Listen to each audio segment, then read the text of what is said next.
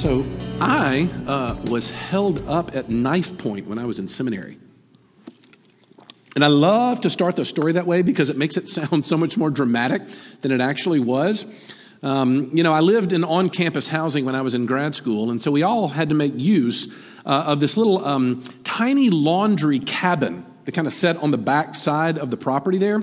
And it was late one night, and I was reading some theology textbook while I was waiting for my clothes to dry when two very clearly inebriated men burst into the door. Uh, can I help you? was all I could think to say to them. And of course, afterward, they didn't make a whole lot of sense, but they clearly were there for something. Um, and, and, I like to imagine in my memory that there was this moment that sort of uh, dawned on these alcohol soaked brains where they thought to themselves, you know, this might not have been the most lucrative score that we could have chosen on this particular evening. I'm there in a pair of raggedy shorts reading, reading a copy of George Eldon Ladd's uh, uh, Introduction to the New Testament. Probably not the picture of wealth and prosperity and someone who's going to create a great score. But of course, things got really serious when he pulled out the knife, and I'm sure that he saw my eyes get wide when he did, and probably realized he had overplayed his hand a little bit much because his friend next to him kind of slapped him on the shoulder and was like, Let's get out of here. And so the knife wielder kind of giggled to himself and turned to leave, but not before he grabbed off of one of the shelves in the little cabin a, a box of detergent and goes racing off with it to take home with it. So the whole thing literally maybe took like two minutes in, in its entirety. Um, and I really never felt like I was in any physical danger despite the knife. But what amazed me was in the days after just how angry it made me. You know, I mean, granted, it, all it was was a, I don't know, a $4 box of all temperature uh, that these guys had taken with them. But for whatever reason, it was something that belonged to someone else, and these guys had taken it. And it just galled me. And I do think that it was one of the first times in which I realized that there's a powerful connection that human beings have with their things, with our stuff, you know, having our property takes away from some, uh, takes something taken away from us feels really personal, even when the property itself wasn't all that valuable. So, my premise this morning, uh, as we look at the eighth commandment, is this connection between my property and my person is actually rooted in how the Bible calls people to live out the image of God. In other words, we've said over and over again, these, these Ten Commandments are not just ethical considerations, they are a blueprint for human flourishing. And further, we've said that God is working this powerful healing through the lives of these newly freed people towards a total reorientation around his character.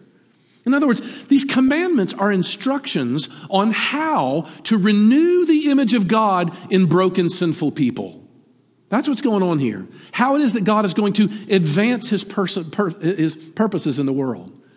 But at the root of this revelation is really a revelation of God. We're finding out the things that he cares about.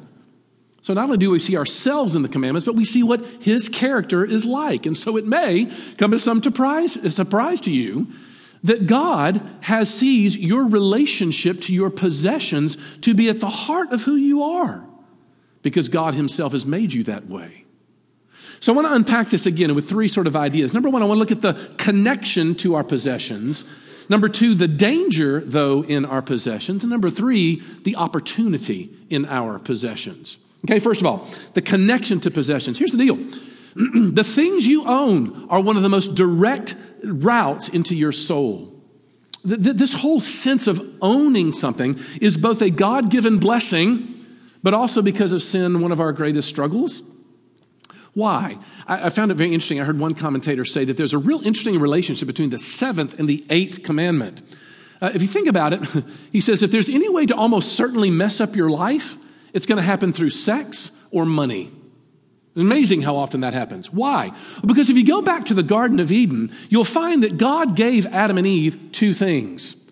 The first thing he gave to them was each other this, this sexual bond of marriage.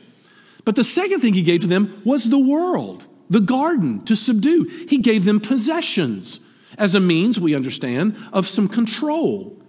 And so, for that reason, because of sin, we get emotionally attached to our stuff. what we are seems to really include what we have. In other words, to own something is to incorporate it into our personality. Think about how much pride you take in your purchases. You know, you, you, you a brand new car, a brand new house, ooh, uh, a brand new church. Think about the pride that comes.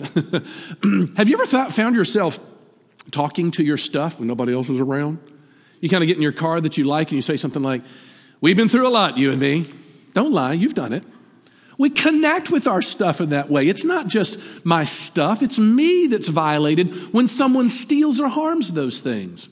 It's very interesting. In the chapters just following Exodus chapter 20, you see God begin to unpack this in a ton of different ways.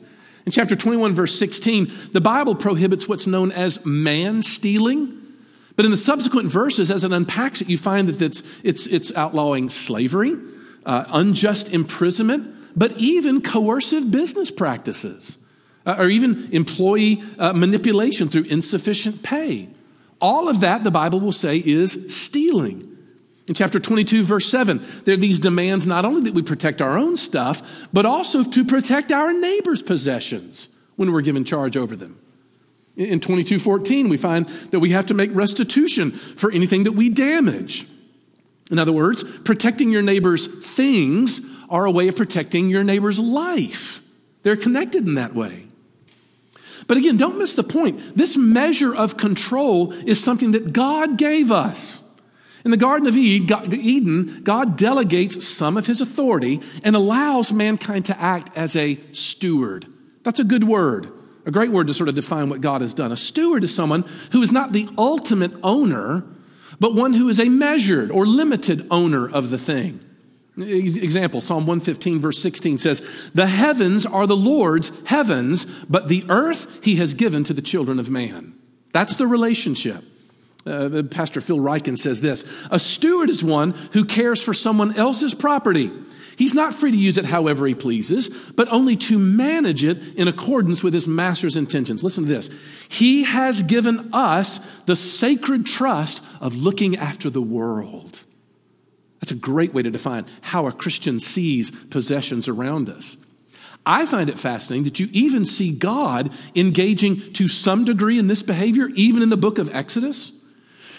All through, especially when you get the instructions around the tabernacle, you find God sort of deeming certain objects to be holy or, or certain artifacts as being holy to the Lord. Do You remember that? Well, what do you have? You have God there looking and saying, I am holy, so therefore these things, to some degree, participate in my holiness. In other words, as images of God, the things that we own become extensions of our persons. Now, but you know how the story goes. Adam and Eve decide that they don't want to be stewards, they want to be outright owners. and so what happens is, is these God-given responsibilities become overpowering forces. Why? Because they're masked as gods. They offer our allegiance to them. So now, when we look at them, they begin to feel like ultimate powers. I mean, think about the exhilaration that you feel when you land the big sale. when you get the big account, when you get the big raise or promotion, uh, or you buy that really, really nice car. Because it's so easy to mistake that exhilaration as if it's the meaning of life.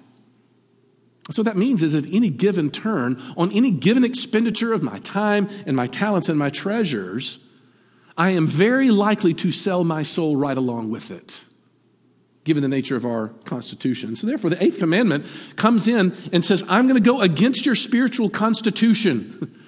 I'm trying to stop something that destroys you and also the joy that you could have in managing possessions when you idolize in the way in which you do.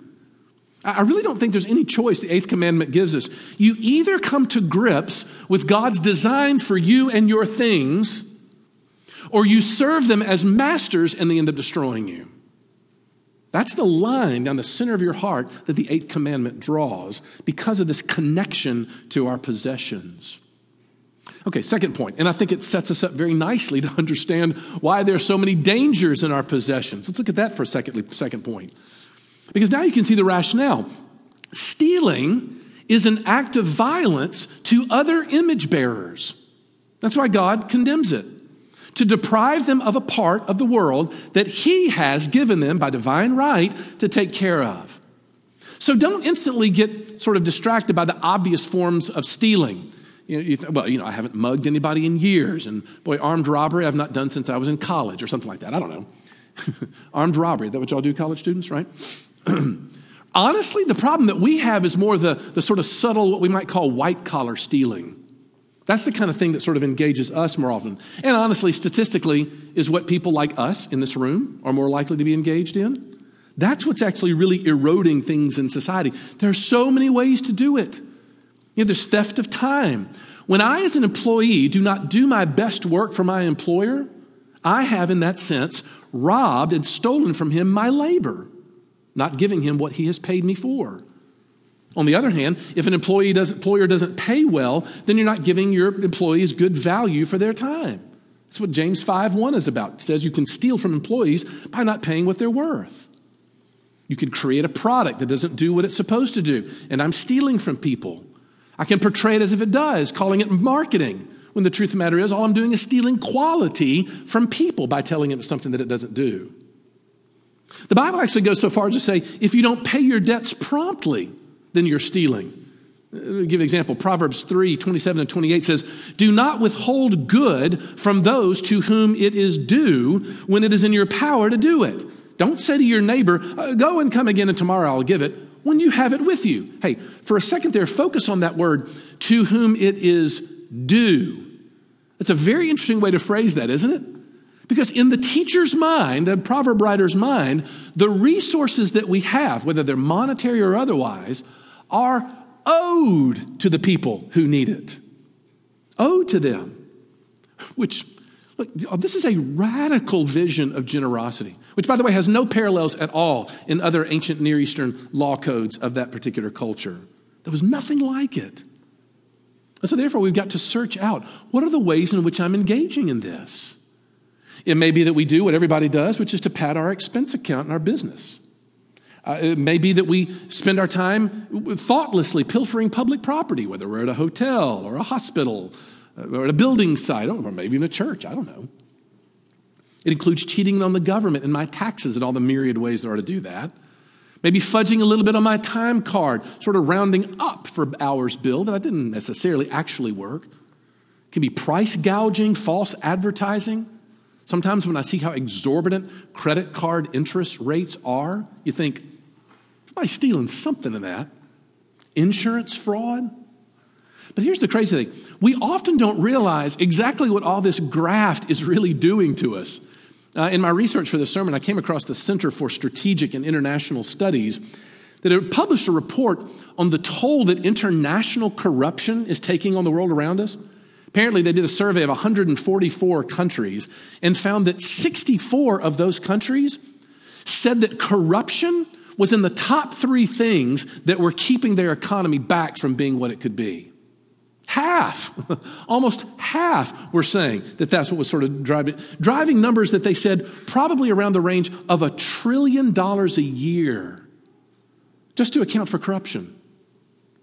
A recent statistic I read said that the theft of time and property probably costs American businesses some $200 billion a year just to account for corruption. Look, do the math on that. What that means is, is if 10% of the people in the state of Mississippi had some kind of experience with God's truth and, decided to, to do whatever they could to rid stealing from their own life and hearts, it wouldn't just be good for them, you would have millions of dollars pumped into our own state economy if the statistics are true. Extraordinary. But the truth is, in our world, most of the products and services that we buy and have have attached to them what we might know as corruption tax. Some people said it's as much as 25%. And that's what it costs just to cover business theft.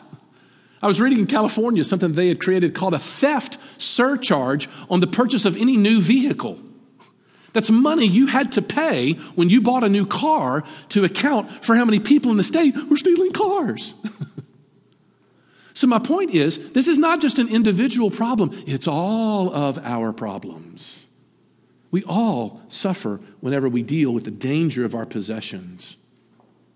But thirdly and finally, I want to look at the opportunity of our possessions, not just the connection and the danger, but there really is an opportunity here. Why? Because remember, every command has a positive side. They're stated negatively, but there's a positive side. And the way I think you sum it up is this the, the commandment doesn't just condemn wrong taking, but also wrong keeping. In other words, if I have the ability to help someone who is in need and I don't, the Bible says that I've stolen from them. I've violated that commandment.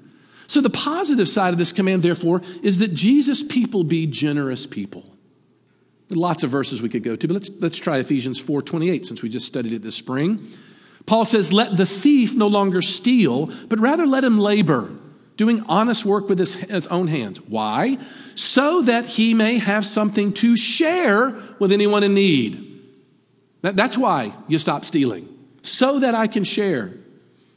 Tim Keller says about this verse, you've not stopped being a thief, biblically speaking, when you stop speaking, when you stop taking. You stopped being a thief when you start giving. Look, do, do the simplest of surveys through the New Testament. Luke chapter 10, uh, 25 and following. This is a parable of the Good Samaritan. The parable of the Good Samaritan, if you go back and think of it, is really a summary of the essence of Christian living according to Jesus. And the way he summed it up is by going and caring for the people who are vulnerable in the world. That is essential Christian practice. You go to places like James 1:27 where he opens a statement and says, "This is pure and undefiled religion." Don't you kind of want to call a timeout and be like, "Ooh, okay, note to self, this is big." He says, "If you do ministry to the widows and the orphans, protecting vulnerable people, this is essential to what it means to be part of God's kingdom." And I, honestly, if you take passages like Matthew 25, verse 31 and following seriously, we find that on Judgment Day, my generosity is going to be the primary vehicle by which God judges my faith to have been real or not. We could go on and on. There's plenty of passages the Bible teaches that. The bottom line is this Christians are the people that give their money away. We just do. And I realize that for your first instinct, that's the first instinct in my heart too, so don't feel bad. Whenever someone says things like that, you're kind of like, oh, okay. How much? But the funny thing is, is we don't ever finish that sentence, do we, in our own hearts? we don't ever say, how much do I need to give in order to keep me from being feeling guilty? That's a terrible motivation, right? So, therefore, oftentimes there's a way of approaching this question which is wrong, but it's worth asking the question. Malachi chapter 3, it's the last book in the Old Testament. God is there condemning his people because they failed to honor what is known as the tithe. I don't get too hung up on that word. There's a lot of misunderstanding about that word. Literally translated, it just means 10%. And God goes to his people and says, I require that you learn to give away to the vulnerable around you and the people that can be used to minister to the vulnerable 10% of your income. But here's the thing, and honestly, I have my father to thank for this. God rest his soul. But in, in, the days before his passing, he, was, he served as an accountant for years and used to teach these uh, biblical financial classes for our church growing up. And I remember talking to my dad about the tithe at one point, being like, oh, 10%, Pop, what's the deal? He's like, yes. He goes, but actually, if you really go do the study through the Old Testament case code, and you include all the stuff that was uh, asked for around the, the, the, um, the, the feast days and all the festivals and the celebrations that were going on, the number was probably a little closer to around 25% of your average Israelis, uh, your average Jewish person's uh, uh, income that was asked to be given away. And so he'd say, So here's your principle, son. Start at 10%, aim at 25. You'll be fine. But you love it when your parents can be so condescending in that way and dole advice out like that, right? He understood what he was saying. But look, you've got to realize that if the statistics are true, what that means then is at present, Conservative evangelicals who give a tithe constitute about 4% of, of, of Christian population. Conservative people, I'm talking about the people who believe the right things in America, 4%. Our own denomination did a study a while back that said that basically in our denomination it's about 7%. So good on you, Presbyterian Church in America. You've doubled it to seven. And no, I have no idea what this church's uh, statistics are. I have no interest in that anyway. All I'm trying to say is you realize that if the statistics are true, more likely than not, the more money you make, the less you will give. And what's funny is a lot of you young people don't believe me, but I promise you it's true. A number of years ago, I was sitting with a couple of friends of mine, uh, both, whom, both of whom were pastors at major metropolitan city, cities in the, um, in the same metropolitan city in the southeast. The one was a pastor of a sort of white, suburban, uh, uh, uh upper middle class kind of church, had about 350 members or so. And they had done a particular statistical study where they had taken all of the giving and averaged it across the giving units in the church and found that they were giving about $1,200 a year per family unit to the church. And as I was sitting there listening to this conversation, the other brother was a pastor of an inner city church in this major metropolitan city. Uh, he probably had about 35 to 45 members in his church, every single one of them below the poverty line. And when he heard that number from my friend, he said, No, no, no, no, that, you must have added wrong. That can't be right. He was like, Nope, that's what the number said. He goes, We did a similar study about six months ago of my people, and the number came out to $1,700 a year per family unit. The poverty stricken church was giving actually more than the upper crust suburban church, but you've got to get used to that. When you dive into statistics, you're going to find that the money, that the people that are giving to charities in our country by far the people who make between forty and eighty thousand dollars a year. Going away. It's just the way that it is. Now, how do you account for that? Well, we're going to do a deep dive into this in the spring when we talk about the Sermon on the Mount, but I'll give you a little preview today. Jesus, when he's going through the way in which people deal with these commands, says, Hey, watch out for all kinds of greed. And it's peculiar because there's no other place in the rest of the sermon where he has to say, Watch out for something. Why does he say that about greed? The reason is, is because greed has a way of hiding. It masks its own influence inside of us. And therefore, God is saying that you have to unearth it.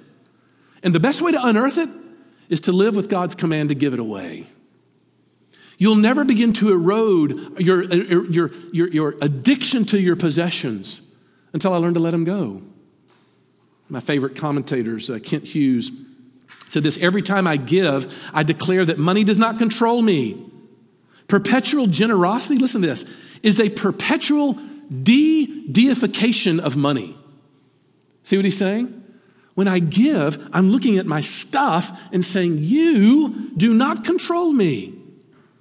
I'm going to let that sucker go. Giving keeps your money from ruling you. You know, when I was in the. Uh, when I was in campus ministry, we took all these regular trips to New York City, as I've, I've, I've, related many times before. And I met a man who ran the Bowery Avenue mission by the name of Brian Johansson. Uh, Brian was a fascinating guy, and he used to come and meet with the students and talk about his vision and mission. And I'll never forget one time when he said this. He goes, Look, I started this whole job with a refusal to give any homeless man a meal that I would not gladly eat myself. I would never ask him to sleep in a bed that I would not be perfectly comfortable sleeping in. And I would never ask him to wear any clothes that I would not be delighted to wear myself. And here's what's interesting Brian had completely befuddled the sociologists in New York City.